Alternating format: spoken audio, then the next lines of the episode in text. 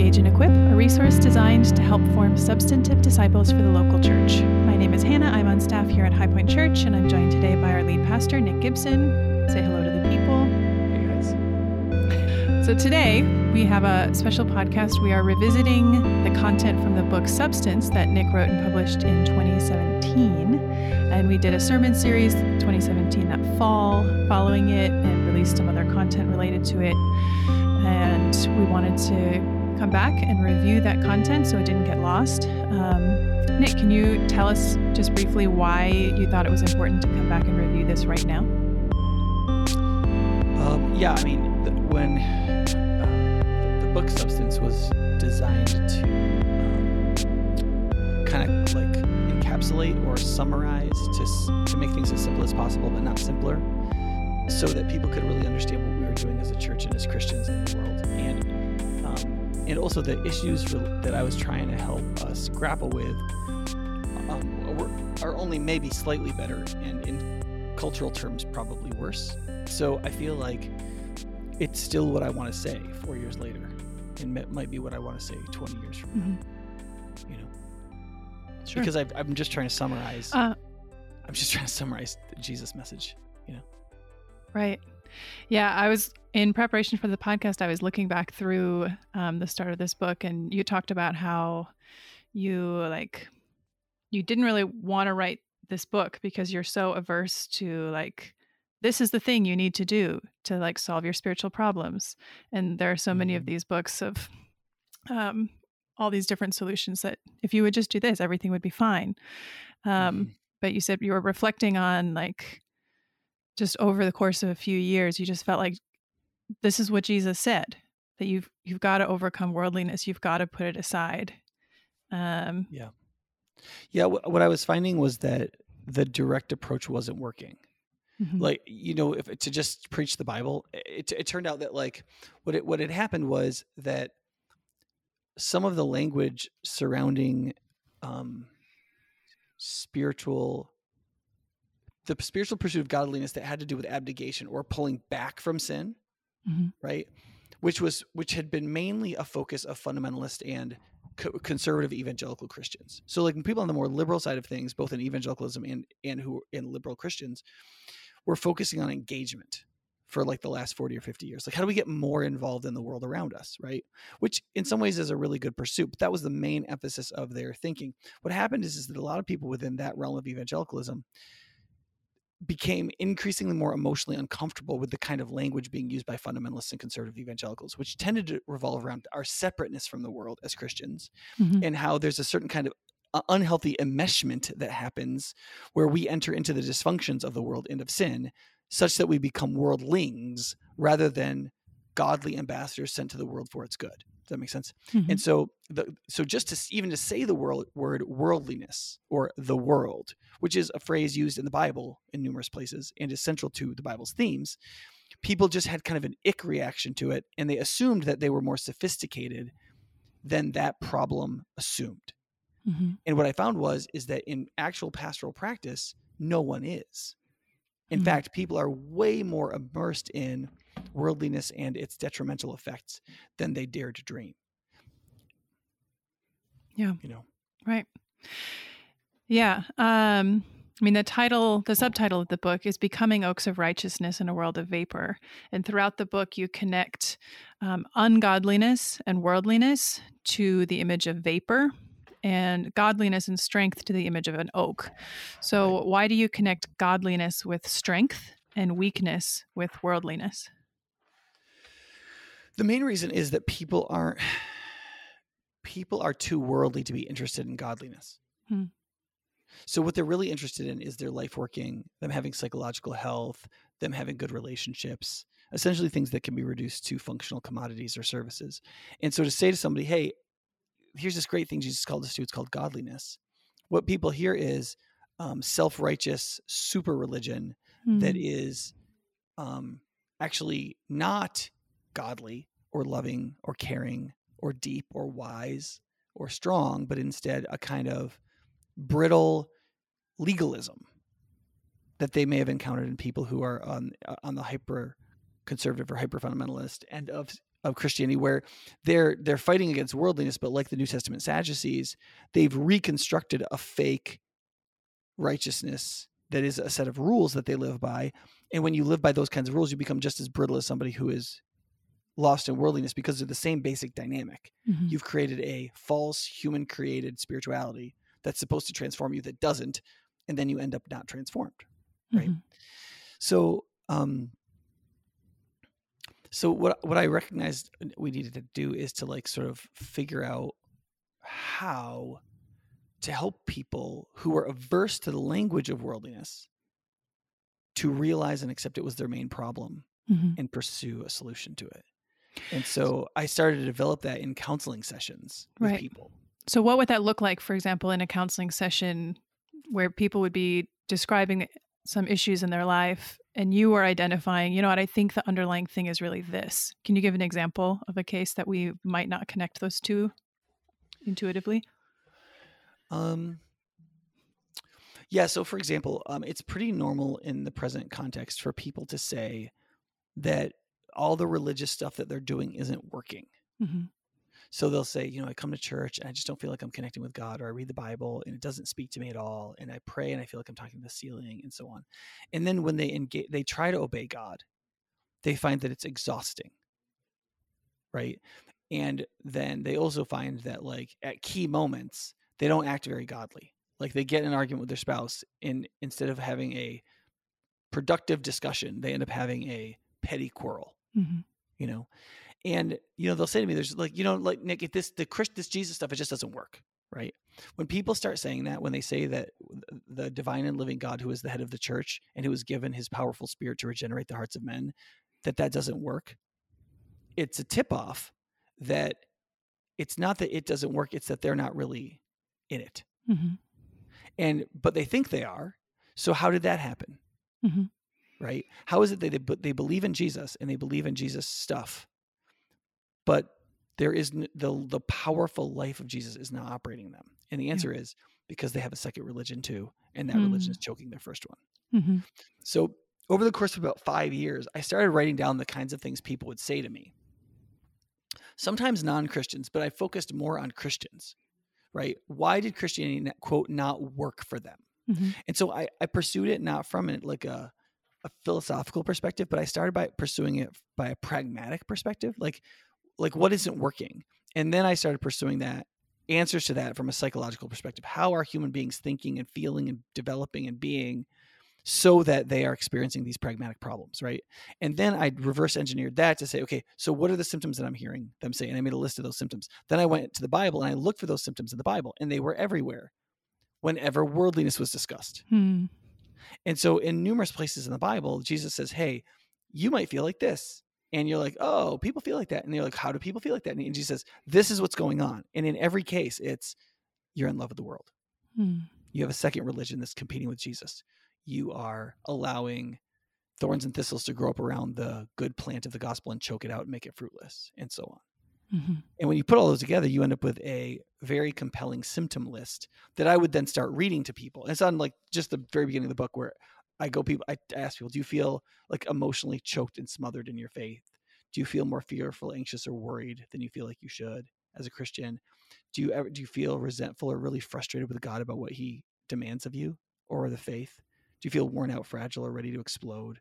Do you crave novelty, delicacy? Are you very distractible? I go through a lot of these kinds of things and hmm and I've had people accuse me of being a prophet, or you know, like you know, I- or I've seen people just not. I've seen people burst into tears. yeah.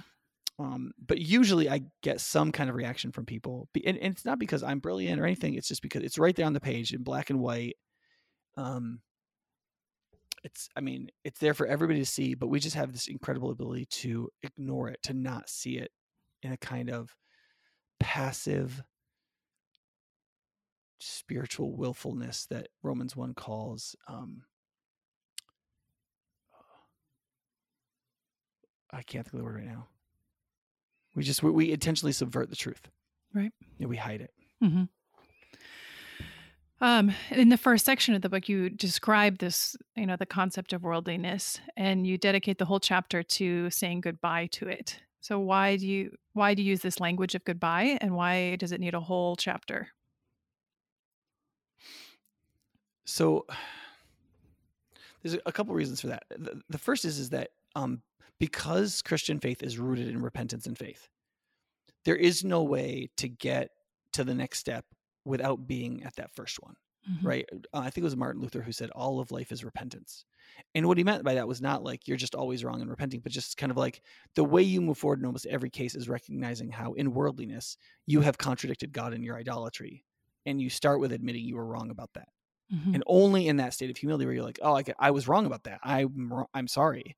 Can you move forward? And so there, there's this point that has to happen where um, the initial passion of faith, where you recognize God cares about you and you can be free from sin and all those sorts of things, that has to heat you up enough to sort of like melt the heart of stone so that you can be poured out in an action of surrender. Without surrender, like saying, not my will, but yours be done. Like, I am not in charge of what the universe means. Hmm. I'm in charge of my life because I'm a steward of my life. We'll get to that later. But I am not, I don't determine what's true and false. I don't determine what's good and evil. I don't determine what's beautiful and ugly. There, there, these are rooted in the nature of creation, and I have to submit to them as realities larger than myself that I have to learn to relate to. I mean, mm-hmm. in some ways, it, it's similar to the concept of if you marry somebody, your job is not primarily to change them, but to understand them. Hmm. And so then you find your place in relating to what they are right? And over time, they might change, and over time, you're going to change. But for the most part, your job is not mainly to change them, but to relate to them. Mm-hmm. We are we are submissive creatures to reality. Fundamental to godliness is first recognizing what's really there and responding to it.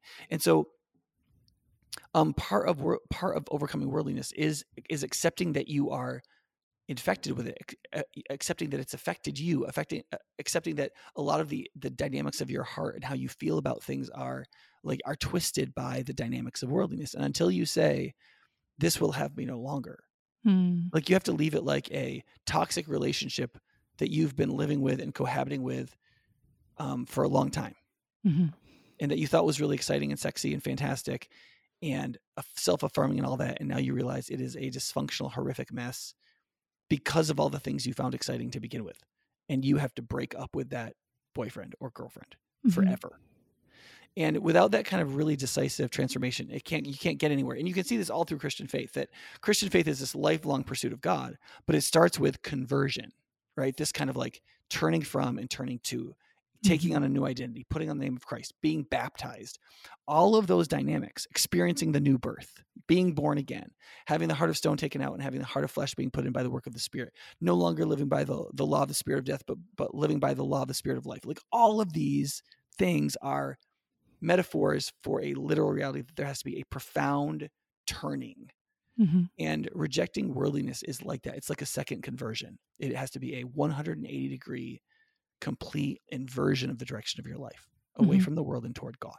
Mm-hmm. And if you do that, you're going to make it. And if you don't, you're not going to get anywhere. Mm-hmm. You're just going to talk, talk. You're going to go to church. You're going to say things. You're going to try to be disciplined, but it's never going to go anywhere.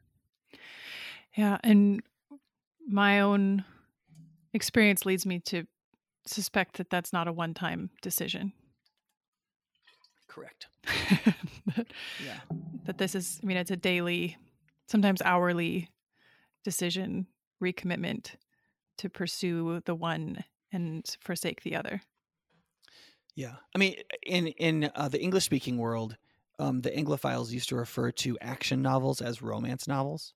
Hmm. So C.S. Lewis in one of his book one of his books refers to the Three Musketeers as a romance novel, hmm. which I'm kind of like I don't I don't see how that's a romance novel, right? But it to him, the adventure like in that way of talking, the adventure is romantic. Hmm. And so in that sense, um, escaping worldliness is like a romance. It has this continual action, like the sequence of actions of like things that you do in which a lot hangs in the balance and the nature of the relationship and everything hangs in the balance as to whether or not you can continually reaffirm it necessary to get to where you need to go.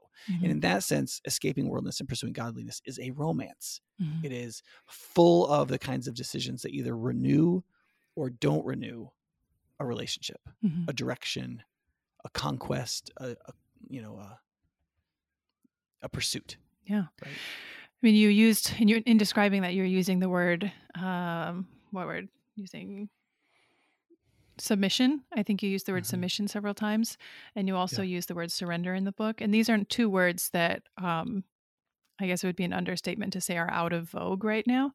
Um, Yeah. Mainly, I think our culture has shifted toward language of like empowerment, self realization, um, like taking control of your life. So, how do we reconcile this idea of surrender and submission without?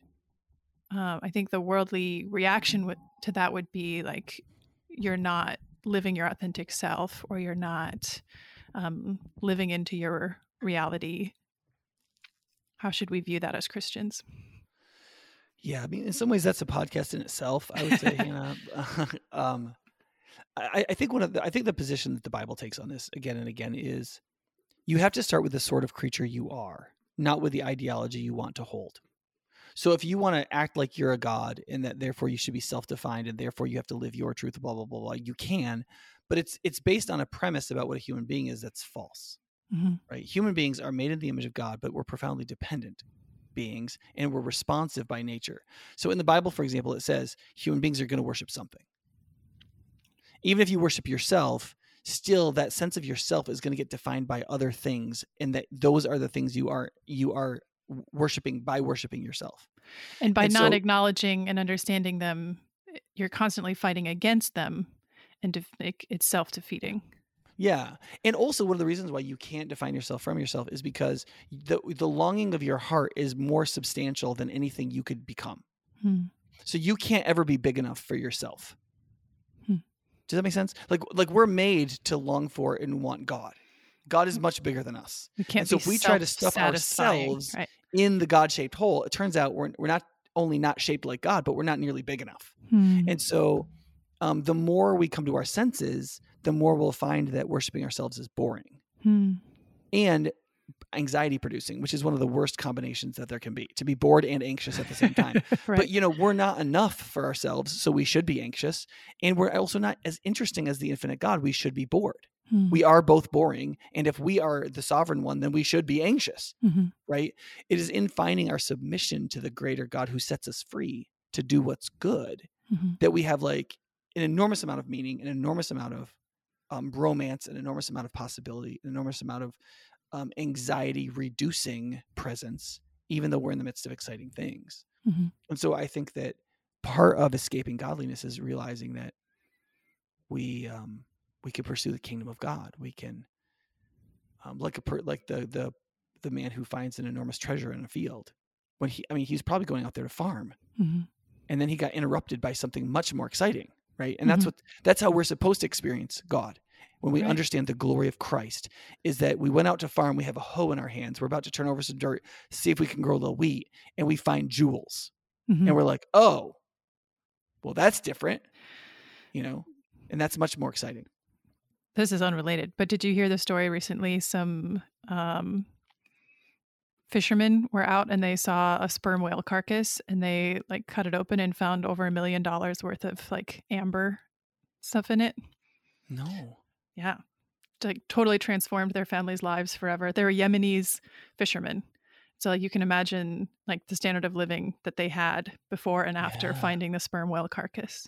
It's a different kind of treasure in the they found it like in open water or like Yeah. on shore No, just in open water. And they like hauled it back to shore and cut it open. They're like, hmm, I wonder if there's some amber in there. And ta da. that's weird yeah you, you crazy stuff in shark and whale stomachs so, know? anyway, treasure in a field, treasure in a sperm whale carcass. in Anyway. some ways that's like even a better metaphor but Je- jesus probably didn't use it because it wouldn't have connected with as many people but like to think of how nasty that must have been right. You to have dig to into that you have to like carcass. know to look for it and you Yeah. have to like get dirty to do it. yeah they said Oh, it man, smelled gonna have to look terrible. oh Yeah.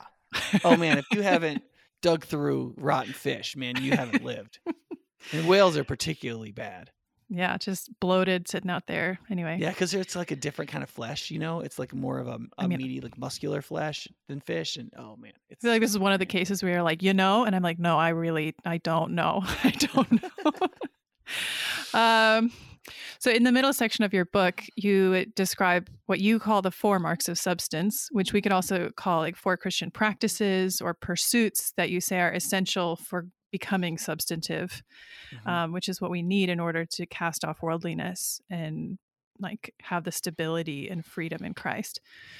Um, so you list them as sacrificial love, the mind of Christ, walking in virtuous freedom, and keeping in step with the Spirit. Mhm. So most of those seem kind of intuitive, maybe, but that third one, especially walking in virtuous freedom, I feel like maybe our intuitions could mislead us in like misunderstanding it. Can you clarify what you mean by virtuous freedom? Yeah. So one of the things that human beings really desire is freedom. That is a- a certain amount of self-determination. One of the reasons why the idea of like being yourself, living your truth, that kind of stuff is very alluring to human beings is because we do know we're supposed to have kind of an independent identity. We're supposed to have a self. We're supposed to like make choices and be someone. Um, but at the same time, freedom unmoored from what it's supposed to be for is incredibly destructive. And most people have experienced that on one level or another. That like freedom is terrible. And also freedom is one of our greatest longings. And Mhm. and what what what the Lord what God teaches is essentially is, is that um he has made us for a certain kind of freedom. That is, if we live out what we're meant to be, made in God's image, right? That's called godliness. And when we live that out, we can be set entirely free, have no law around us, and we can actually do what we will to do. That is, what we're acting in accord with what we desire, but our desires have also come in line with what's good, such that we will behave freely and virtuously, right? And that mm-hmm. Is the sweet spot of human flourishing, the real good, being rightly related to God, being loving towards other people because you're acting in their true good and all of those things. And so only when a human being is both virtuous and free does that Mhm. happen. And Mhm. um and that's really difficult. That's very that's way harder than coming up with rules to follow. Yeah. And it's way harder than deciding all the rules are stupid because you should be able to do what you want, Right. You know, or that you can just invent a morality all by yourself and Mhm. live somewhat according to it and think that therefore you're a good person. All of those are dead ends when you pursue them either in practice or even if you pursue them logically, they break down. Mhm. And so this idea, so the, re, and the, so the reason I have that in the book, why it's so important is that is the thing that so marks the like long-term stability of Christian character. The other ones you can talk about, but you can do them in like fits and starts. Hmm. What you need is not somebody who can be good once, but who can be good every day, all the time throughout their lives as a stable person of a specific kind of character. Mhm. And that's what it means to be godly or holy. And so, understanding what it means to be both virtuous and free, to have all the freedom God has given us, and to use it to do what it's for, which is to do the good, um, is like it's fundamental to understand what it means to be a believer. And to do that, you will you need the mind of Christ to know what the virtuous thing is. Right. Like in terms of the specific dynamics of your life, you have to learn to keep in step with the Spirit. And a big portion of what that is going to be is to live in sacrificial love. But the thing that sustains it day in and day out and makes you makes you um, reliable and strong, like an oak, is this idea that you you've you've come to be formed in virtue and so can actually bear freedom. Yeah. The problem for most human beings is we are not strong enough in the prerequisites of freedom to be free, but we want to be free, and we don't want to build the prerequisites of freedom. So I was I was playing ping pong with my my eight nine year old daughter. We got her ping pong paddle for Christmas. Her brother's really into ping pong, and she wants to be good at ping pong right now. She wants to win right now. And she wants me to tell her she's really good at ping pong right now. And she's terrible. She can't keep the ball on the table like hardly at all, right? She wants the thing without winning it. And the thing about freedom is, is that freedom isn't just given. Freedom is something that we deserve to be respected by others as a state of, as, of our status. But we have to win the capacity to wield it. Mhm. You know what I mean? It's kind of like a 30 pound sword. You know, like somebody can freely give you the sword and you can try to fight people with it. But you actually have to, in terms of strength and skill, grow up into wielding that weapon. Mhm. And freedom is kind of like that. Yeah. Well, I don't remember if it was in substance or if it was in blueprint or maybe just a sermon illustration, but I remember at some point us discussing like the like the training montage in all of the movies Mhm. um where yeah, that's in substance. It's in the intro to that chapter. Yeah, where it's like we all love seeing the champion and movies like dramatize the preparation and training process, but in reality, it's extremely boring to just keep Mhm. punching that bag over and over and over and running up the steps. it's just like, it's not glamorous. It's not exciting. It's not, um, and even when you describe the outcome, the goal of just like being good every day, Mhm. that that sounds more hellish to a lot of people. Like when we have developed a taste Yeah. for worldliness, we're like, oh, you have to be good all the time. You can't even Yeah. be a little bit bad sometimes. Where's the fun in that? You know? Um, yeah. But it, Yeah, I, I yeah, I totally yeah. And part of the thing too is in those movies is that the montage that they they narrow down to like 35 seconds. If you if you actually played out the real timeline of the movie, mhm, that training is like eight tenths of the film. right. You know, but they shorten it because it's boring. So it's not part of the movie. Right. You know? Um, in the first of those four marks in sacrificial love, um, one of the main things you discuss is stewardship. So when we went through this as a church, this was kind of a new concept for a lot of people. It's kind of an archaic thing that we don't really Mhm. um, deal with in our lives today. Can you go over that concept again for us? Yeah. Yeah. Steward is a little like pastor. It's one of those old Anglo Saxon words that we don't use as much now. But a steward is different than a servant in that in the newer translations of the Bible, it's often translated manager. But manager is ambiguous too because some managers have a lot of leeway and freedom to make decisions, and others have almost none. Mhm. You know, so when you think of a manager, it's like they're basically taking instructions and trying to make sure the employees are doing those instructions, right? Right. And they're always like, there's nothing not I can do. I Yeah. like, Yeah. I'm yeah. doing and what so, I'm told. Right. And so I I'm following store policy. Right. But like uh in but what a steward is in the Bible is somebody who is in management of something. That is they don't own it, but they're 100% in charge of it. And in most cases when Jesus is talking about this in a parable, the master is not in the in the locale. They they've gone on a journey. They're far away. They don't live there. They're not close by. And so this the steward is 100% in charge. The master isn't even there. And so, even though they don't own it, they're 100% in charge. And that's what stewardship is like in our lives. Everything that we have is a gift from God. Nothing in that sense is ultimately ours, Mhm. right? And yet, we're in charge of everything in our life. We are the steward. Mhm. And I think when people begin to really understand that, that they're not just stewards of their money or their time, but I mean, they're literally stewards of everything all their gifts, um, their future, their health. You know, they're that that's in their hands. It doesn't belong to them. So they have a responsibility for how they use it Mhm. They're to use it for the good, but they also are 100% in charge. That is, they're supposed to just make decisions and be mature and exert um, virtuous freedom. You know, So they, they, is- they need. Sorry, go ahead. no, go ahead. They need to know what the owner of the thing really wants, Hmm. but but they but that's but that's not super specific. Like like a farmer wants the farm to produce produce, you know, Right. and, and animals. But but it's the steward that decides how many pigs we're going to grow and like what cows and where do we plant the wheat and all of the details of strategy and structure and like how it's all going to be done. That's all left to the steward, Hmm. you know. Um, if you think about how Jesus set up the church, the Jesus and the apostles, they're like you got to have elders, you got to have like a plurality of leadership, and deacons are good. There should be some preaching, like like there's not like a very regimented, clear. I mean, that's one of the reasons why you can have like Orthodox Coptic Christian churches and like strange Pentecostal churches, and they're all churches. You know, like they're all kind of within the parameters, Mhm. but they're very different because the stewards are different. Mhm. You know, what they're trying to do is different, but they're still trying to follow what the master wants. And they, I mean, it, it takes so many different forms culturally across the world. There are so many different ways to follow that. It's a, there's a framework there, but how to flesh it out get, leaves a lot of liberty. Yeah. Yeah, and so uh, the this idea that like if I believe in Jesus 100%. See, there's some people that believe that if I believe in Jesus like 15% intensity, then I'll have 85% control of my life.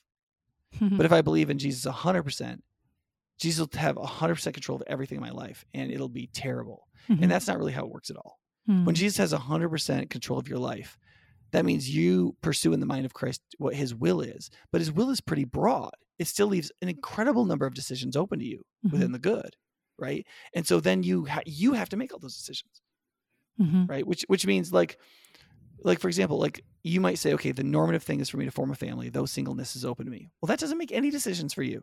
Mhm. If you want to get married, you can. If you want to stay single, you can. If you stay single, you use it for what God wants you to. If you get married, you use it for what God wants you to. Mhm. To get married, you can choose whoever's willing to marry you from among those people, right? Any of those people. And so, like, you're like, I always get frustrated with Christians who are like, well, I don't, I don't know if God told me to marry this person. Well, that that's not how God talks. Mhm. God told you to marry a believer, and if you marry them, what your responsibilities are and what the benefits are and all that. Now it's up to you. Mhm. And if then if you marry that person and it turns out to be difficult, don't blame God. I mean, you chose that person. Now you got to figure out how to love them, and and they have to figure out how to love you. Mhm. So, so submitting ourselves to God 100% with all of our heart, soul, mind, and strength does not in any sense put us in a position where God is making all of our decisions. In some ways, what it does is it frees us from the world and worldliness and our weakness and our sin, making all our decisions for us, like we're, you know, like just dogs like trying to find a place to lick more bacon and like it makes us deeper like more structured individuals where we care about a larger will relative to reality god's will and we enter into a much bigger world in which much more more decisions and much more consequential decisions are being made in our lives and in how we engage with other people and in the world so that in, some ways you have more freedom there's more questions open to you there's more decisions to be made and and the decisions are much more consequential Mhm. and so the, the the what I have found is that among mature Christians or Christians really committed to God, they do not feel God is controlling their lives or that they don't get to make decisions. They struggle with how much meaning there is, how many difficult decisions, how terribly important they are, and how much it's like it's like it's too much meaning. Mhm. In fact, I've seen some Christian teenagers walk away from the faith at least temporarily because they look at the, the life that they've been told they have in Christ. And in some ways it's good, but in some ways they are so angry because they don't want their life to mean so much. They want it to be like simpler, easier, whatever. And so they walk away from the faith and they get involved in really vacuous relationships because they just don't want all the pressure Yeah. of it. And I, I understand that. I think that there is a way in the grace of God to not feel like you're under a lot of pressure. But I understand that misunderstanding because Mhm. it's easy to misunderstand the faith to be too consequential. Right. You know? So, how does this? I mean, stewardship is within the heading of sacrificial love. So, how is stewardship related to love?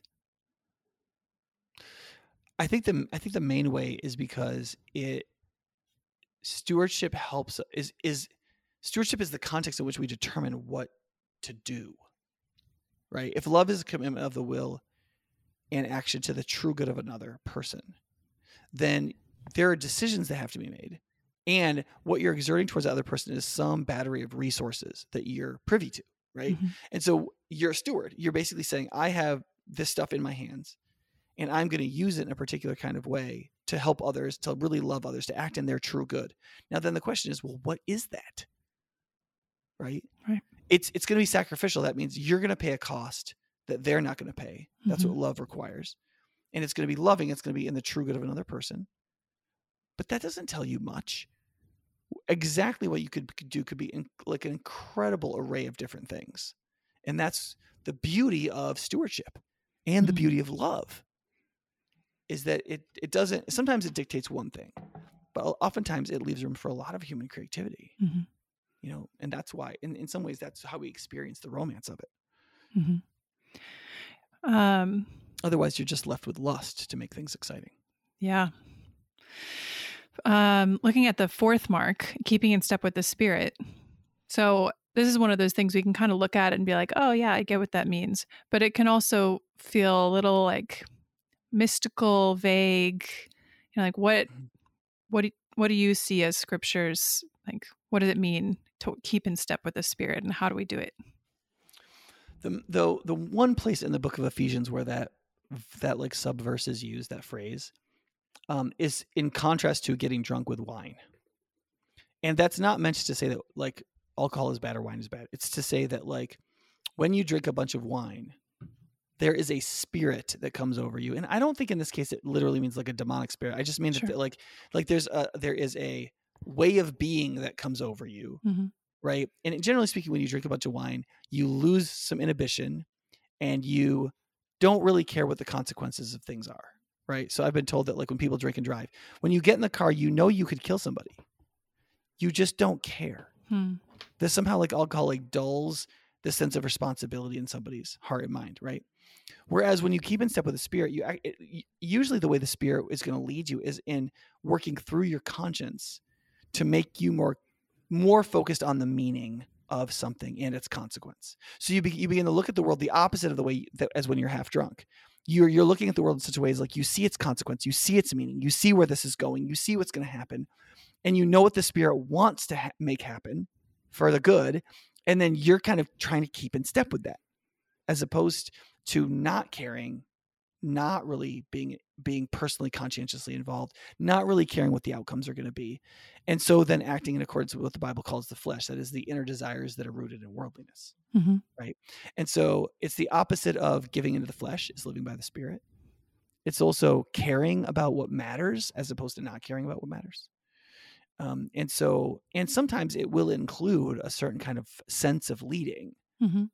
But a very few people actually consistently feel like they know what the Holy Spirit as a person is saying to them as a person. Mm-hmm. Even the people who feel like they have heard the voice of God that that is inside their minds like like a certain message occurs to them in their intuitive mind um, oftentimes they don't one they're not sure it's god but then two even when they are pretty sure it's god it doesn't happen that often mm-hmm. most of the time you have a sense of conviction in your conscience you're like i should do x and you know it's true what the Bible says, that's keeping in step with the Spirit. Mm-hmm. Because the, the concept of keeping in step with the Spirit in the book of Ephesians appears to be a continual thing. It's always it's happening all the time, right?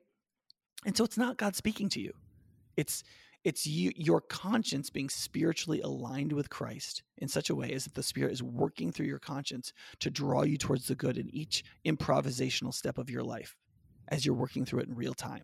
Mm-hmm. That's what it means to stay in step with the spirit. And that is in that improvisational kind of behavior, it's different than just knowing good and bad. Mm-hmm. Because it's, it's something you're doing in real time. So like I used to I used to play a lot of basketball and um, we used to do a lot of drills in training for basketball. Mm-hmm. And it mm-hmm. was like a very controlled environment. I knew exactly what I was supposed to do. I was making no choices. I dribbled, shot the layup, I threw the pass, I did the thing.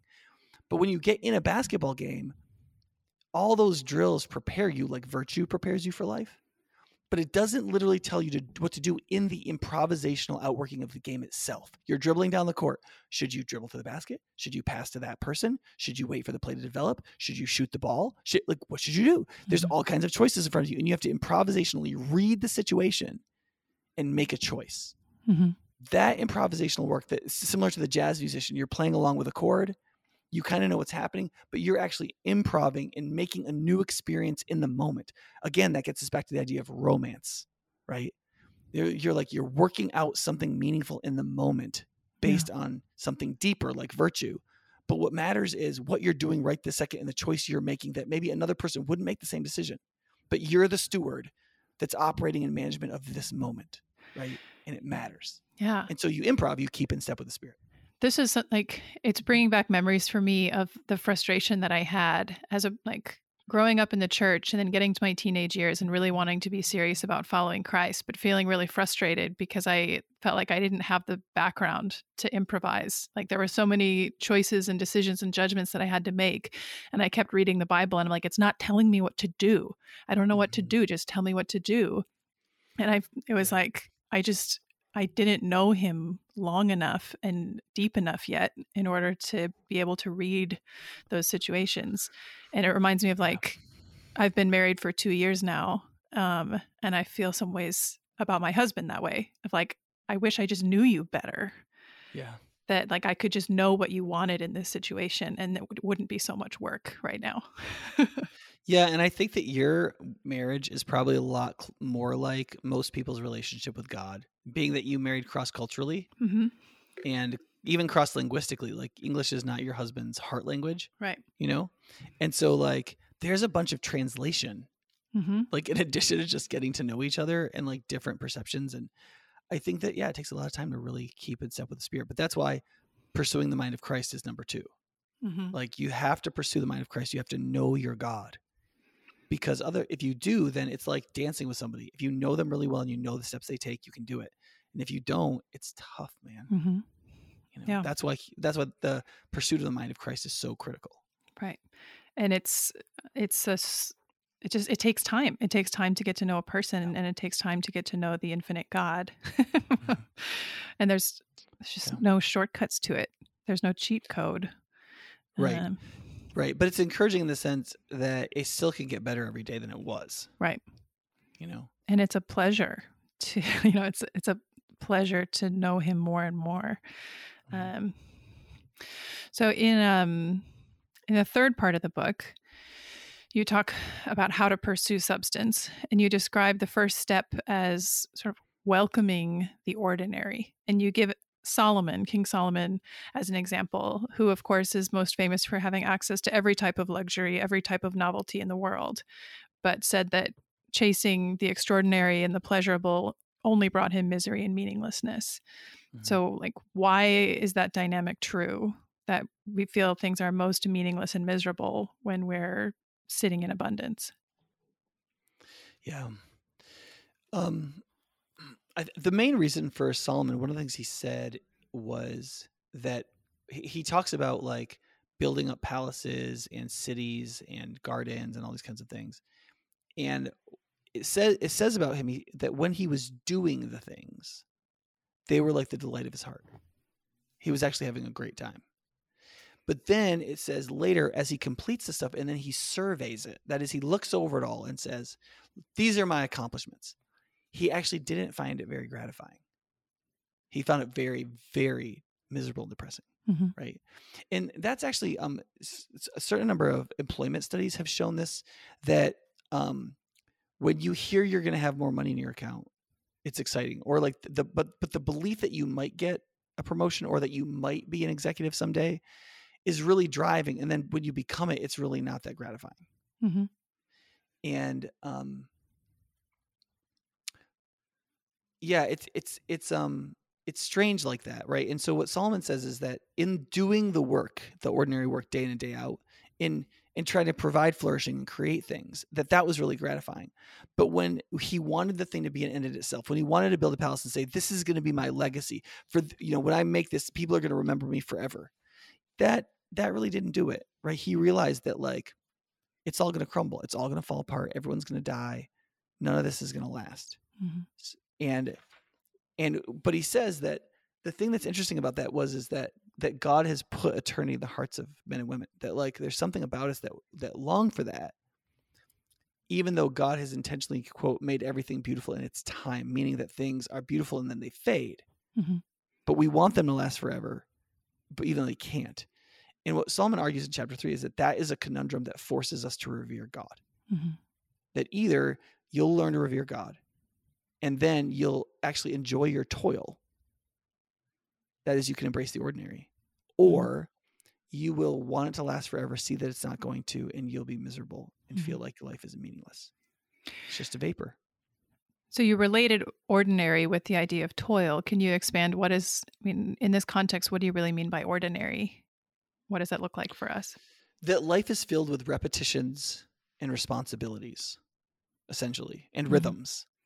And that the repetition of those things, that, that it functions in a rhythm and a repetition, is part of the healthy human life. That we do a, we do a lot of things over and over again. Mhm. and that by embracing that as the nature of human life it's actually good and you can actually take pleasure in things even if you do them 10,000 times Mhm. and if you don't do that what happens is you become miserable and you feel like life is meaningless right Mm. and and and you I've I've seen this with with like mothers who like work in the workplace and then they are holding a baby every single day. They change the baby. They feed the baby. They I mean there's in some ways there's very little as boringly repetitious as having a baby. Maybe Mhm. working on an assembly line in a chicken plant or something, right? um how do you like how do if you, you did it 24/7. right right my, my like my wife does is a chaplain at a chicken plant like they Hmm. make the chicken wings and the chicken fingers that everybody eats right but people they stand at that line and they're just like watching chicken wings go past them they're watching chicken Mm. fingers go past them for 12 hours Mhm. like how do you how do you enjoy that toil Right. right how do you not get burned out on that and it's tough right so i, I think that it's by by believing that the ordinary thing you're doing is worth doing Mhm. that that really is what your life is for Mhm. that you're not missing out on something you should be doing instead that's all really but that's all really difficult because what worldliness says is don't you want to consume more Right. Don't you want a better position as a consumer? Don't you want to go on a nicer vacation? Don't you want to drive a nicer car? Don't you want to do something that's more interesting? And Mhm. the answer is, of course you do. Right. So, embracing the ordinary is super important and fundamental. I mean, this is one of the reasons why a lot of people have just basic things undone at their house, but they still have time to watch TV two and a half hours every night. Right. right? Because watching TV is more fun than shoveling the driveway. Because it creates a it creates a new story that's exotic and different, and it tickles the fancy of um, of delicacy inside of us. Mhm. And instead of turning to our role and responsibility to embrace the ordinary and make sure that our garden is well kept, we actually st- we step away from our stewardship to like indulge ourselves in the fancy of something that isn't part of the rhythms and responsibilities of our lives. Mm-hmm. So listening And to I'm not you, saying I'm not saying that that leisure isn't also one of the repetitions of our lives, and it can be right. participating in stories and like w- watching TV or something. But I'm just saying, it is also a handy escape Right. and diversion. Yeah, I was going to say that listening listening to us, someone could get the mis like fall prey to the misconception that God is against pleasure or novelty or excitement stimulation. Um, but I mean, he invented those things. So in the book, you use the image of apple thieves versus like caretakers of an orchard. Can you Mhm. expand on that? Yeah, I think I think the quote is God is not against pleasure and meaning. He invented them, but he will not allow us to become apple thieves when he has made us to grow orchards. Mm-hmm. And uh, the point there is is that um, there are certain things God has put in the world, and we can either have a relationship of exploitation to those things, or a or a dynamic of cultivation with those things. And what we're tempted to, and what we're eager for, oftentimes, and what worldliness tells us is the real way to be happy, is for us to just take them, for us to exploit them, um, to treat them like an object, like they don't have a purpose and meaning in themselves. And what it tends to lead to is what Scripture calls sin. That is, we tend to misuse things, and so damage them. And when we when we do that, it's it's like it breaks everything, right? Um, when what God wants us to do is in, enter into the cultivation of things in the world in such a way as to grow the apples that then we will eat and be Mhm. happy with, you know? And have some to Um, share. Yeah. Yeah. That contrast of exploitation versus cultivation feels really powerful to me. Um, in just, I think there's so many applications for every area of life. Um, There's there are a lot of ways in which human beings can um, can come up with a reason why it's okay to steal. mhm. I mean that's one of the reasons why one of the Ten Commandments is "Thou shalt not steal." Mhm. And then in the Torah, God explains a number of different ways we can steal from people. You know, um, yeah, and, Yeah. and that's why that's why sacrificial love is so fundamental. Right. Because if you don't see yourself as somebody who is pouring yourself out and sacrificing for others, you want to be more productive than you are someone who uses things up. Mhm. Um, and and that's why Jesus said, right? It's more blessed to give than to receive. Mhm. To produce an abundance to be able to give to someone in need is more blessed than it is to be able to even receive something, even though you didn't steal it. You still get it. It's still better to be the producer, Mhm. right? Because of the dignity that you have in being like God as a creator. You know. Mhm. And so that's just a different attitude. And when you and then when you want to be productive in a creator, that's going to lead you into productive rhythms and Mhm. embracing responsibility and the sorts of things that lead to productivity. You know? Yeah. I feel like that idea of cultivating is a great segue into the next two chapters of your book, which are about escaping diversion and embracing discipline, because these are two things that without that, it really, we're really hindered in our ability to cultivate anything. Mhm. So Yeah. go ahead. Yeah, no, I really agree with that. I think I, th- I think that um, part of consumerism is getting people's attention, hmm right? You have to get people's attention to get people to buy things. And you have to divert people's attention if you don't want them to see things. hmm So enter like politics or something, right? And so there's a lot of energy being expended in our modern culture to both divert us to things and divert us to divert us from things. Right. And one of the things we've learned about the human mind is is that the more we engage in being diverted rather than focusing our mind on something that we choose to pay attention to, the more that becomes a mental habit for us. And the easier it is to continue to do what we have chosen to do. Mhm. That is to be diverted. And so um, diversion, one of the things I, I've written in the margin of my copy of substances, diversion plus habit equals bondage. Hmm. Diversion plus habit equals bondage. The Mhm. more of a habit any diversion is, the more reflexive or immediate we just do it without even thinking until it's kind of like a slavery because we're not thinking anymore that we're just doing it. And those patterns in our lives are structured by how God has created us as beings with, with nervous systems. So the good news is if you pursue godliness and you build up these habits of discipline, the easier they will be over time. Mhm. But if you allow yourself to be diverted, the easier it is to stay diverted over time. And the harder it is to break those patterns. Right. And those patterns are especially hard to break because so many of the things that um, we interact with are designed to suck in our attention. Like there, there's scientific research and study built into Yeah. these programs that are designed. They know they know how our brains work better than we Mhm. do, Yeah. and so they're like, hacking our systems. Um, and Yeah. it takes a lot for us to to push against that to discipline ourselves to step away from it. Yeah, I mean, up until may, maybe 20 years ago, the only way everybody had always known to severely hack the mind of half of the human race was the was the young female body, right? Like it was always. I mean, like pe- for thousands reliable. of years, yeah, for thousands of years, people have known, hey, um, take some clothes off of a young, attractive female, and you're going to get the attention of half of the human race Mhm. um, in the last 20 or 30 years, that's been expanded to a lot of other ways in which um, we can be hacked. I mean, I, it's also true that probably appealing to people's anger and fear and rhetoric has always been a thing people have Mhm.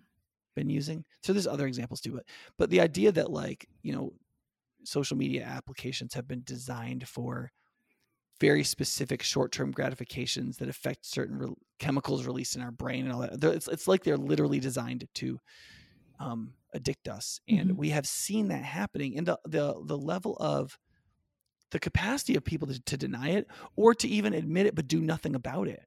Right there, Mhm. I was I was listening to um our youth pastor talk about how addictive phones are Mhm. and there was this row of girls that were across from me like they were like the freshman or sophomore girls in our youth group and they all had their phones out and they were looking at it and you could they were doing that like every second up thumb flip thing Right. So you know that they weren't like reading an article like they were they're or they're very through, fast readers. yeah like they're flipping through snapchat or instagram right, Right.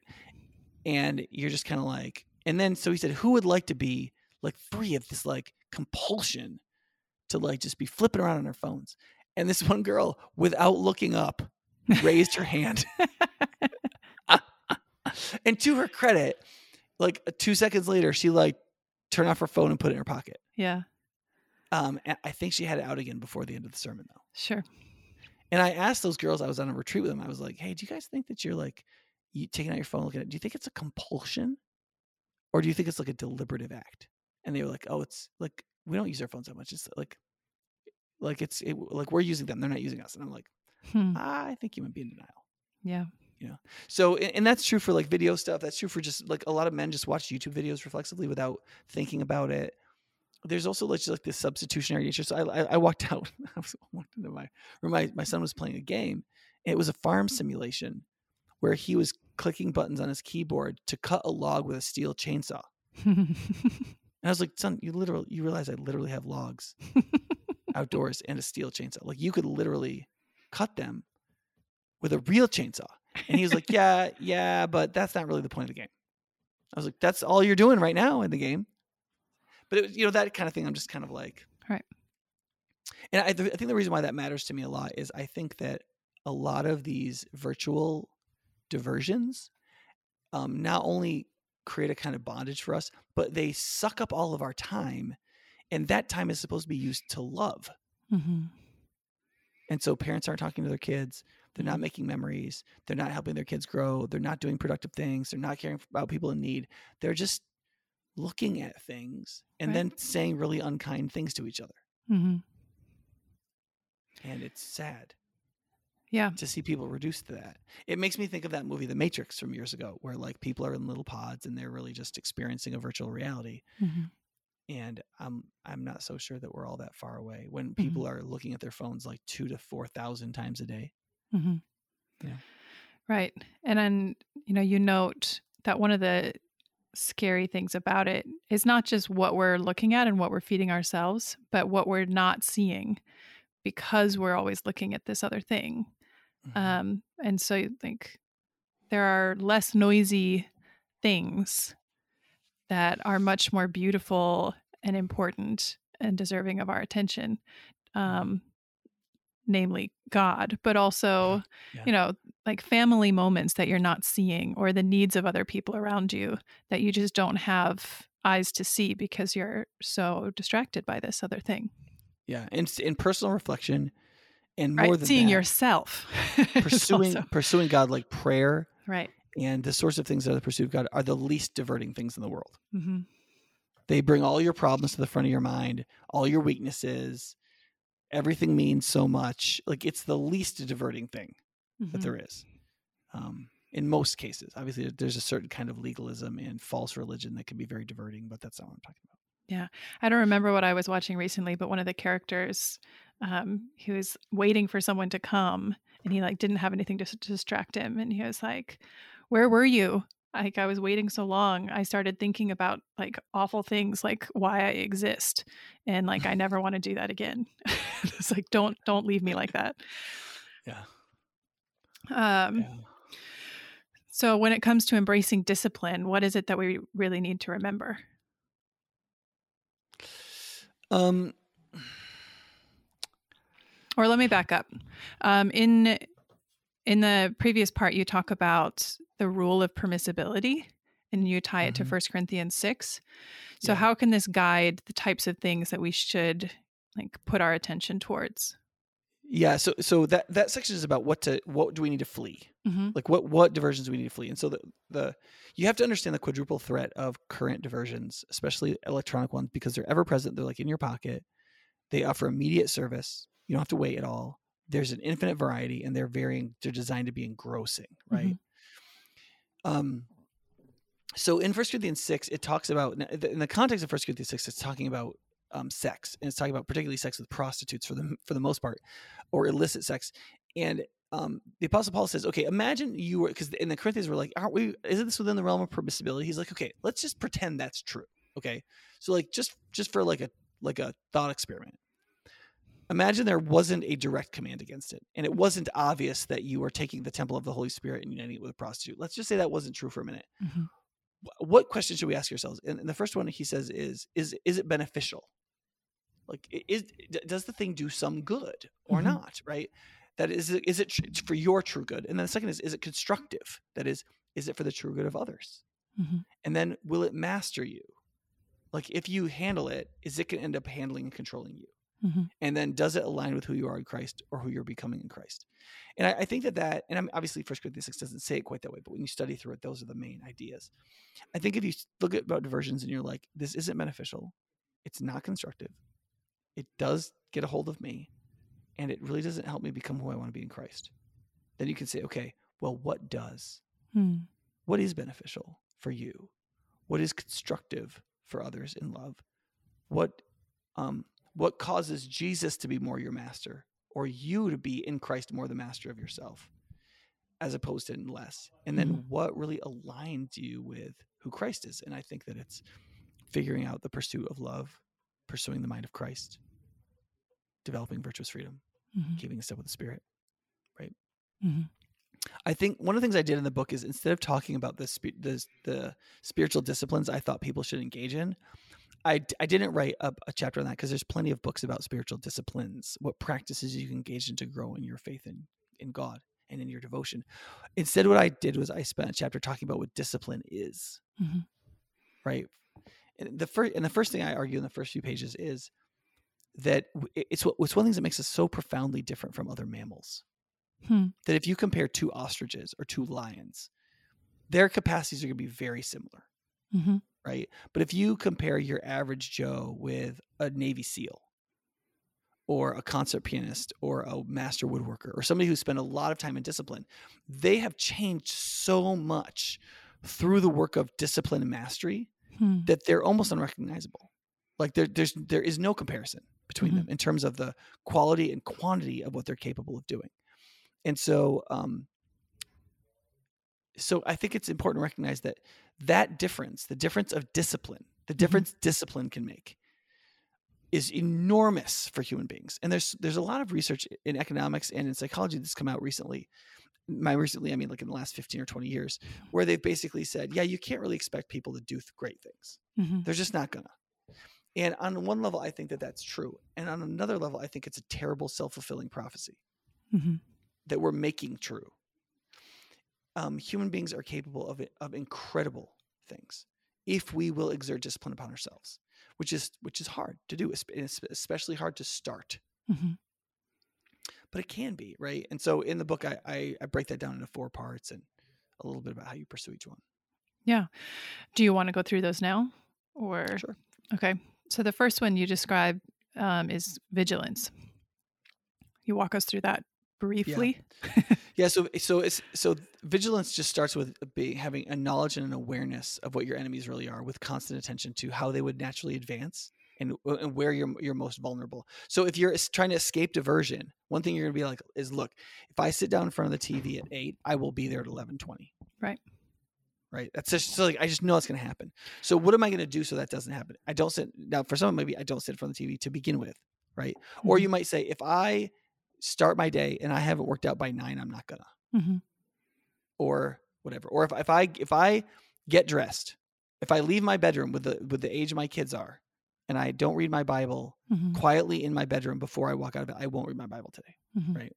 There's certain things where like you've got you've got to understand the dynamic of the situation that you're in, so that you know what you have to be aware of. You've kind of got like, you've got to get step. one step ahead of your brain. Right. Like if I have ice cream in my fridge, at, in my freezer at home, it will be gone within a week. Mm-hmm. Yeah. Yeah, and I, I think that the dy- so i- within your brain and soul resides both the flesh and the work of the spirit and conscience. And so what you're trying to get is ahead of your flesh, right. right? How how how worldliness in your flesh that your flesh agrees with is spurred on by the temptation of devils. Like how do you see that before it happens and do what is practically necessary to avoid it? hmm Yeah. I think one of the metaphors that you used in a sermon years ago was that like the gate where we don't guard will be the gate where we're invaded. Mhm. Um, and that one has stuck with me. And just thinking about like, there's always going to be an attack somewhere where you're least expecting it. So you really like you have to be vigilant, um, because you will fall somewhere if you're not Mhm. paying attention. Um, Yeah, Yeah. Yeah, and all of us are weak in more than one area. right. So it's never going to be the case where like you're just vigilant about one thing. no, and it's never going to be the same thing consistently. You know, there are some things that we consistently fall back on, but then something else is going to pop up when we're not paying attention, and then yeah. the second And it one, may be, oh, and it may be because you're actually having success. right. Like you're really vigilant about one thing, and you really are growing in that area, pr- growing in the virtues that keep you safe in that area. Mhm. And then the other thing is happening partly because you are doing well, and that's Right. progress. Right. But it's also frustrating. Yeah. The second one is brutality. How would you define that in this context? Yeah. Some people prefer the word ferocity, but I want the more offensive word on purpose. hmm Um, and brutality is the ability and the ferocity to deliver the full killing blow against the proper adversary without hesitation or reserve. So, if it's your job to kill something, you better do it. Mhm.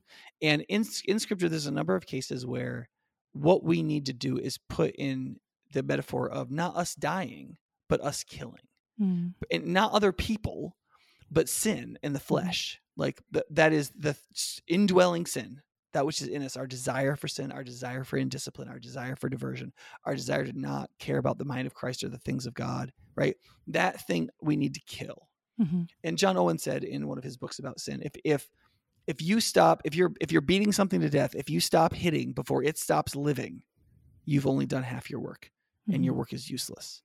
Um, you have to have a kind of ferociousness and even brutality toward the right kinds of things. Who and was the it? lack of that Mhm. leaves you utterly, um, just like utterly at the hands of your enemies. Yeah. Who was it who said, I think, be killing sin or it will be killing you? Yeah, that's Owen. That's the same work. Mhm. Yeah. Um, the next one you have is training. Yeah. Yeah, so so in in um Hebrews 12 I think it is. There's a section that says our our fathers disciplined us and it was painful for a while but we respected them for it and so on and it talks about but th- there's a place that says it says receive all essentially it receive it says receive all hardship as discipline. But what the context really means there is something like training, like the discipline of training yourself. So, like when I train for elk hunts, one of the reasons why I like elk hunting is I have to go through a few months of kind of strict training to get myself for higher altitudes and carrying a lot of weight and longer days and thinner air and all that kind of stuff. And so I have to like beat my body and make it my slave anew every year to do that. And and I'm not hurting myself on purpose, but but what I'm doing is I'm using the hardship of training to grow stronger. Mhm. And what scripture teaches is that all of the difficulties of our lives, all of the things people do to us, all of the all the ways we face injustice, all of that is can be received as training. Now, it doesn't mean that that God is making it happen so that you can suffer. What it means is that the our attitude should be like that of Jesus, that everything that we suffer, even what's done to us unjustly by wicked men, we can receive it like God is training us, and God will use it to train us, Mhm. even stuff that should never have happened to us. Mhm. Does that make sense? And so I think having that constant structured preparation because you don't know what tomorrow is going to bring. But Like if you say, well, what I have to be ready for is what all the stuff that's already happened to me. That's Mhm. false. You have to be ready for everything that might happen to you, reasonably speaking. And training means you need to be ready for more than just what you've already faced, but for the things that you could face Mhm. you know Yeah. and and you have to, and training is the opposite of just being anxious some people just open their mind a little bit they know a lot more could happen to them and they just feel anxious about it training is actually preparing yourself Mhm. for a multiplicity of future of fu- future situations Yeah. I think this is something I relate to when I feel like my like my spiritual health, my devotional life is kind of lagging. It's kind of in a rut. I'm not really I don't feel myself growing or learning a lot. And I I can justify to myself thinking like I have enough for what I'm doing right now. Like Mhm. I can handle my daily stuff. But then what I've like learned through a couple decades is like there will always be one thing that's going to come up and you're going to find yourself unprepared for it and you're going to regret it because Mhm. like there's going to be that one person who needs something from you and you just don't have anything to give Yeah. and like what a tragedy it is in that moment when you had the opportunity um, to speak truth in life or to to lift someone up but you were too weak to do it and that moment passes you by and it's gone and you can never have it back. Um, and what a tragedy it is not to be ready for those unexpected moments when they come. But Mhm. it's easy to get in our like rut of like i'm doing fine. I have what i need right now. I don't need to grow that much more. But yeah one of the sad but also encouraging things about the world is that for all of the abundance that we've created with economic prosperity one of the things that has always been in scarcity on planet earth is human character and Hmm. godliness and so whenever you ex- exhibit it and grow in it what's going to happen is god is going to open up a wider sphere for you of either leadership or opportunity or opportunity to love and so you're always going to be god's always going to be using you on the outer edge of your capacity so Mhm. if you continually are spiritually training god will use you for things Right. right, and so either it's the, like so the, the, the negative way to put it is the way you put it where it's like you won't be ready Mhm. The positive way is like as you grow and are more disciplined and more capable and vigilant and brutal about handling your own sin and actually growing in godliness your capacity as a steward grows Mhm. and what god can do through you increases dramatically Mhm. you know? Right. Um, in the last chapter which is called belonging to the formational community you argue that culture forms us and we have to decide what culture to immerse ourselves in. You want to talk more about that Yeah, and that kind of connects with the fourth thing we didn't talk about, which was cooperation. So the Oh, right. four pursuits of discipline are vigilance, brutality, training, and cooperation. Mm-hmm. Cooperation is enhancing our potential in all situations by cultivated teamwork. Mhm. And so the f- last chapter is belonging to the formational community, and that's based on this idea that I learned from Tim Keller, but it's existed forever, which is we are deformed in community and we are reformed in community. Mhm. That the people you eat with will affect you more than your ideas and so on. And so um so the first thing is is that you have to decide that you love the community Christ has created, the thing we call the church. And that you love it because you love the people that make it up and the God who is its head. It's Christ and the spirit that binds it together and the offices that build it up and all of that. You have to love it deeply. But then you have to recognize that you're not going to be connected to the church for the majority of your life. Mhm. For the majority of most people's life, they're operating in the world, right? In or in creation, not within the sub community of the church. And so, how do you spending two to five hours in the church in a week, let's say, or even if you have 40 minute quiet times every day, that still puts your quote time with God explicitly like under 10 hours a week. Mhm. How how does that really form you enough for everything else, right? And Mhm. I think that that's one of the questions we have to ask. Like, what kind of church, what kind of relationships, what sort of immersion, what sort of connection to the formational community should we have so that we could be prepared in just a few hours a week to live in godliness all the rest of the hours of the week when we're in the world and when we're sent to the world and we're living in creation, doing what we've been called to do. Mhm. So kind of a quantity over like quality over quantity type of thing. Like yeah, in some who's your community? Like what's the nature of the relationship that you have? How are they building you up? That Mm-hmm. obviously like more time is good, but Yeah. time alone isn't going to do it. Right. And so so some things that I talk about in the chapter are that we, you have to go to church and be part of these things in a really disciplined way Mhm. so that you're making them every week. Right. There's a lot of people that go to church once a week or or uh, like once a month or twice a month. And I just don't think that that's going to be sufficient for Right. long-term formation and perseverance. The, the second thing relative to that is that you have to make the, the experiences more immersive, right? Like in the sense that like get around people, be close, talk about real stuff, listen intently to what they're saying, really interact deeply, open your heart to the experience that you're having, and so on. A lot of people don't go to church regularly, and then they're relatively unengaged and closed off while there. Mhm. Partly because they, they're afraid that things are going to be asked of them that they don't want to give, like Sure. volunteering forever in the children's ministry or something like that but you but you have to like if you're going to get what you can get you have to really be immersive emotionally and personally and then the third thing is to increase the amount of time you spend in those things is really good that's one of Mhm. the reasons why we say if you go to church and you also go to a small group instead of growing twice as fast you tend to grow four times as fast Hmm. because having those two opportunities working together tends to do more and so increasing the amount of time you spend in the body of christ is great and then making sure that you're maximally receptive in the spaces of godly culture and maximally unreceptive in worldliness. So you have to you have to intentionally in a disciplined way try to be unreceptive when you're in the world and it's like beating up on your faith. Mhm. And just be like, yeah, I'm not going to take this in. I'm not going to be intimidated by this. I'm not going to be scared by it. I'm not going to because my home is with the Lord and my people are the people of his church. Mhm. And then when you're at church, you need to be intentionally maximally emotionally receptive when you're there um, so that worldliness doesn't dominate you. If you do that, then you can go to church for or be among the people of God for a, a relatively smaller amount of the week and still have enough impact on you that it's helping to form you to prepare yourself in discipline Mhm. To embrace the ordinary, to pursue those four marks or pursuits of godliness, and Yeah. to decisively turn away from worldliness and towards Christ. Right. I mean, so this book came out in 2017. Um, I'm just thinking about this this issue of community in 2021. I mean, how do we continue to pursue this in the age of virtual services and Zoom small groups and quarantines and all of these things? Um, what Yeah. advice can you give to people in this moment? Yeah, I, I think I would say don't let yourself fall into the lie that the direct personal contact of relationships with other people is optional for human flourishing. It's not, it's essential. Mhm. And so, whether you're prone to fall into the progressivist fallacy of saying, well, everything's going to be done in the government on the national level and I just have to vote the right way. And that's that's my participation in the community, or whether it's the consumeristic fallacy of just really wanting to buy stuff and enjoy things rather than subjects, right? Everything's an object, nothing's a subject, you know, knowing an other person deeply.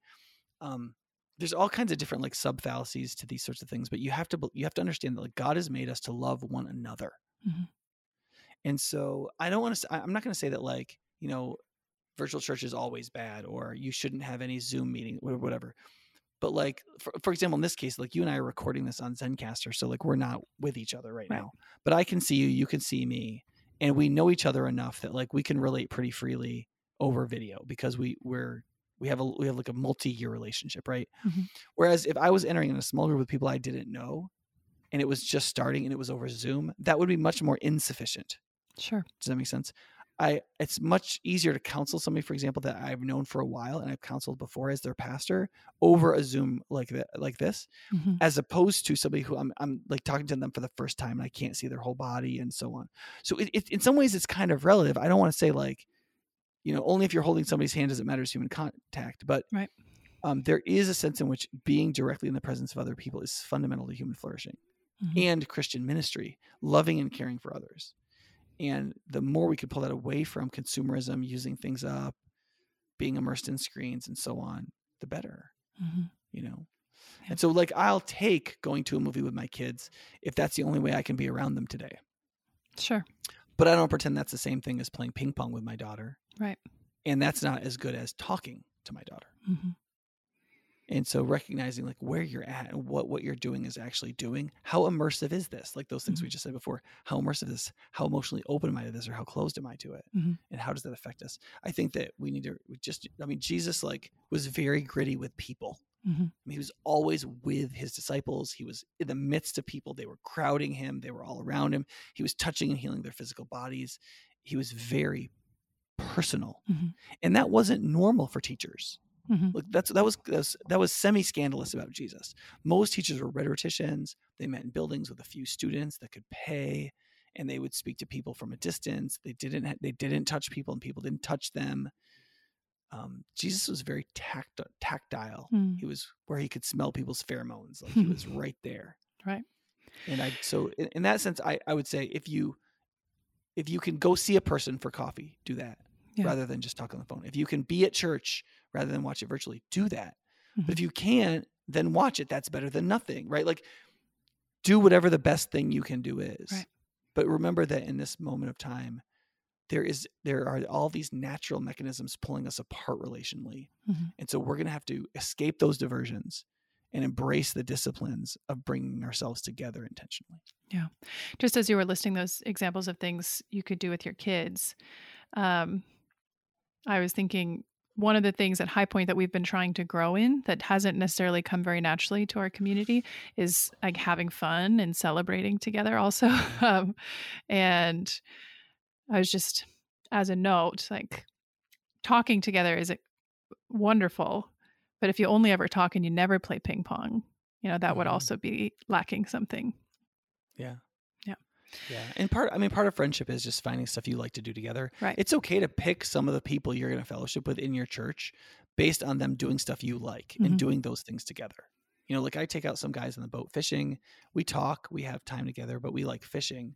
There's nothing wrong with that. Right. I don't think. But if you, you know. only ever played ping pong and you never talked to your kids, then mm-hmm. you'd be missing something really crucial. Um, so one of the big t- takeaways, I think, for our community, maybe even in the language that we still use after going through mm-hmm. substance, was this idea of gracious striving. I don't remember if that was language we used a lot before this book or if it came out of that, but um, yeah. can you kind of let's end with this idea of gracious striving? Yeah, so uh, th- that's the two word thing we decided to use. So there's a quote from the book where I say, I say, receiving substance is a sweaty business. Effortful receiving is the very essence of pursuing spiritual substance. So that phrase, receiving substance, is sweaty mm-hmm.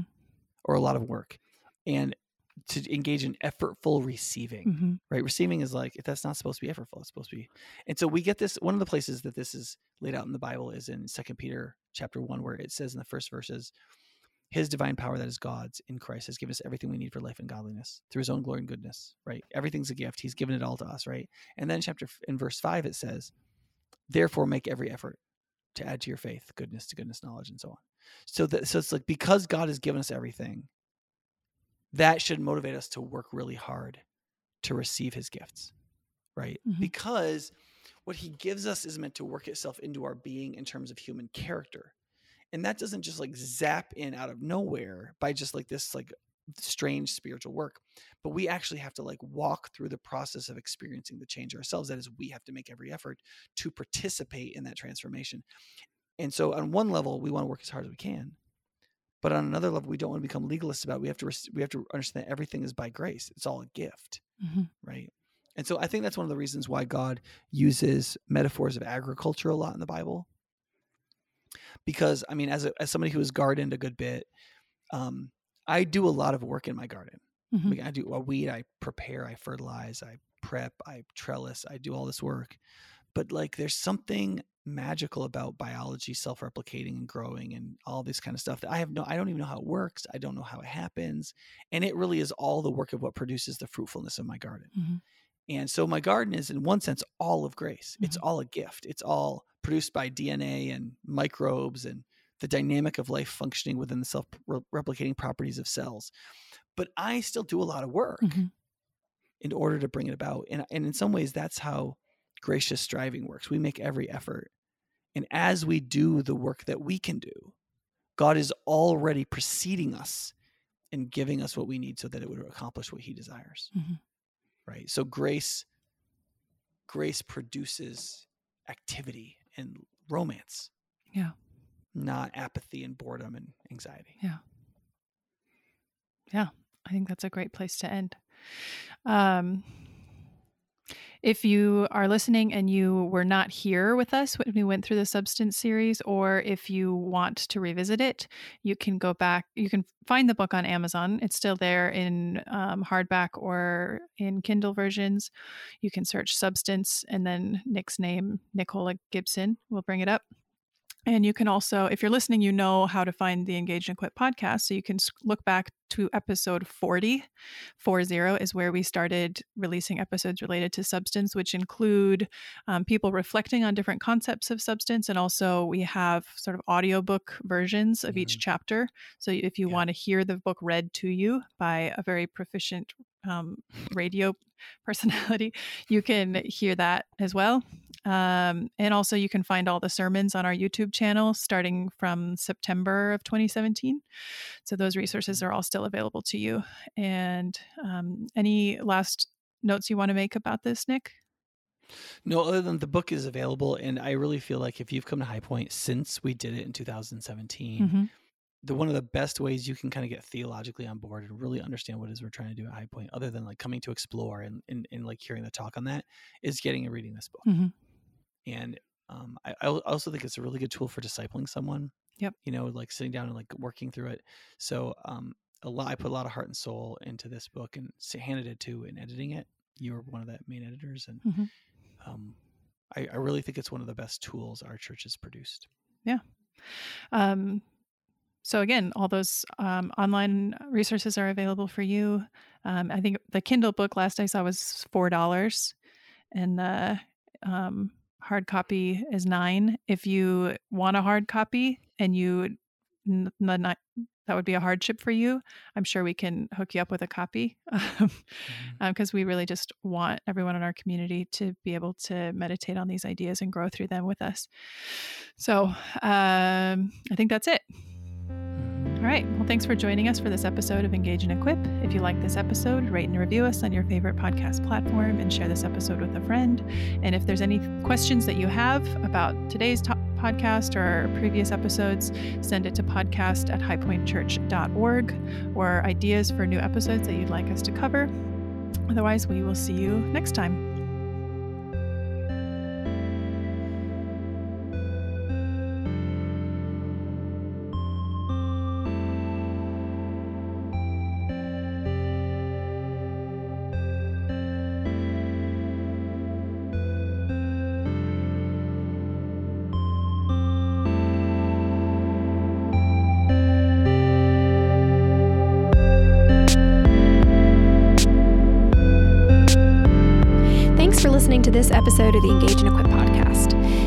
Podcast idea or a question you'd like answered on the podcast, send us an email at podcast at highpointchurch.org.